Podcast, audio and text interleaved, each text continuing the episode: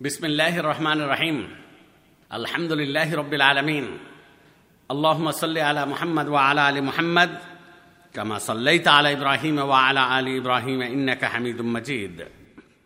اللهم بارك على محمد وعلى آل محمد كما باركت على إبراهيم وعلى آل إبراهيم إنك حميد مجيد.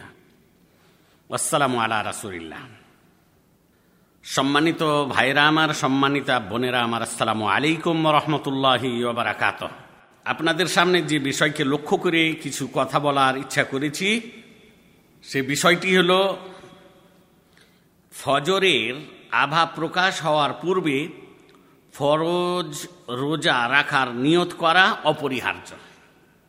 আবার বলছি, ফজরের আভা প্রকাশ হওয়ার পূর্বে ফরজ রোজা রাখার নিয়ত করা অপরিহার্য এই বিষয়টিকে লক্ষ্য করে মাত্র একটি হাদিস আপনাদের সামনে তুলে ধরব عن حفصة رضي الله عنها زوج النبي صلى الله عليه وسلم عن النبي صلى الله عليه وسلم قال من لم يجمع الصيام قبل الفجر فلا صيام له রওয়াহুল ইমাম আত্মিরবিদি ফি জামে ওয়াল ইমাম আবু দাউদ আয়দান ফি সোনানে। ওয়াল ইমাম আন্নাসাই আয়দান ফি সোনানে। ওয়াসাহাহুল আলবানি। রাহেমাহমুল্লাহ জামিয়ান নবী করিম সাল্লাহ আলী সাল্লামের প্রিয়তমা হাফসা রদি আল্লাহ আনহা থেকে বর্ণিত তিনি বলেন, নবী করিম সাল্লাহ আলী সাল্লাম বলেছেন, যে ব্যক্তি উষাকাল বা ফজরের আভা প্রকাশ হওয়ার পূর্বে বা রাত্রির অবসান ঘটার পূর্বে রোজা রাখার অভিপ্রায় বা ইচ্ছা কিংবা নিয়ত করবে না, তার রোজা সঠিক বলে বিবেচিত হবে না। জামে তিরমিজি হাদিস নম্বর দেখতে পারা যায় সাতশো ত্রিশ। সোনান আবু দাউদ দেখতে পারা যায় দুই হাজার চারশো চুয়ান্ন নম্বর হাদিস এবং সোনান নাসাই দেখতে পারা যায় দু হাজার তিনশো চৌত্রিশ নম্বর হাদিস। তবে হাদিসের শব্দগুলি জামে তিরমিজি থেকে নেওয়া হয়েছে এবং শেখ আলবানী রাহেমাহুল্লাহ হাদিসটিকে সহি বা সঠিক বলে ঘোষণা করেছেন। এই হাদিস হতে শিক্ষণীয় বিষয়। এক, রমজান মাসের ফরজ রোজা।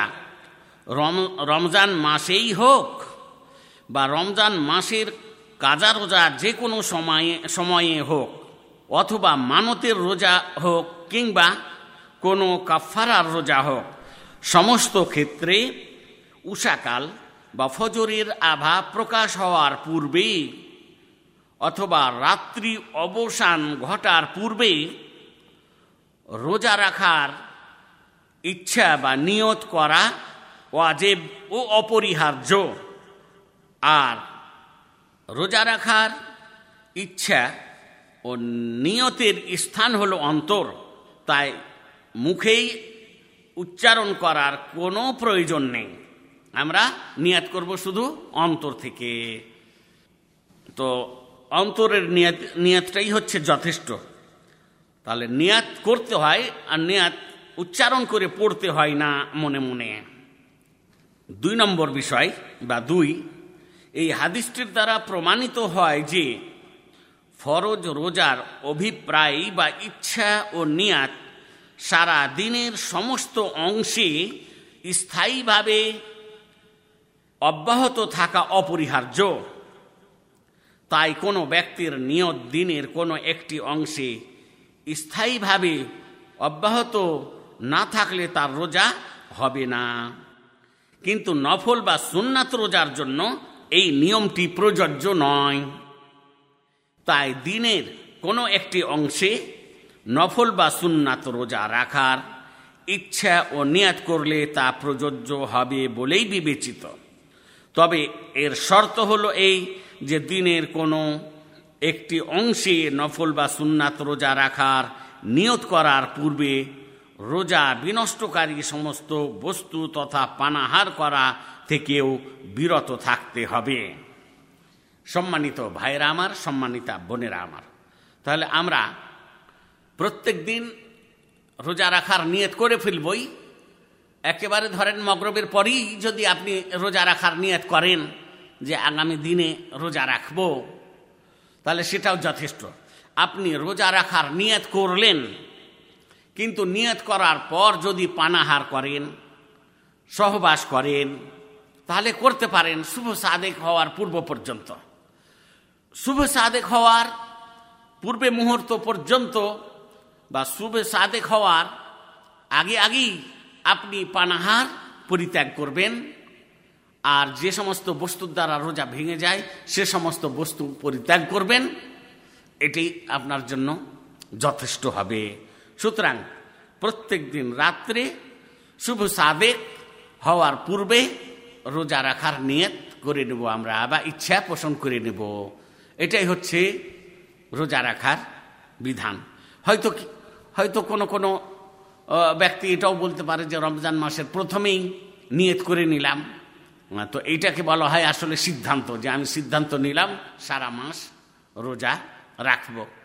তো যাই হোক, উচিত হলো এই হাদিসের আলোকে যে আমরা প্রত্যেক রোজার জন্য রাত্রেই নিয়াত করে ফেলব যে দিনে, আগামী দিনে যে দিনটি আসছে, সেই দিনে আমি রোজা রাখব। মনের পরিকল্পনাকে নিয়াত করা, নিয়াত বলা হয়। মনের ইচ্ছাকে নিয়াত বলা হয়। মৌখিক মৌখিকভাবে নিয়ত উচ্চারণ করার কোনো প্রয়োজন নেই। আল্লাহ তবারক তালা যেন আমাদেরকে ইসলামের সঠিক জ্ঞান দান করেন এবং সঠিক জ্ঞানের আলোকে যেন আমরা আল্লাহর ইবাদত উপাসনা করতে পারি। এই তৌফিক যেন আল্লাহ তালা আমাদের সকলকে দান করেন। আসসালামু আলাইকুম রহমতুল্লাহ ওবরাকাতু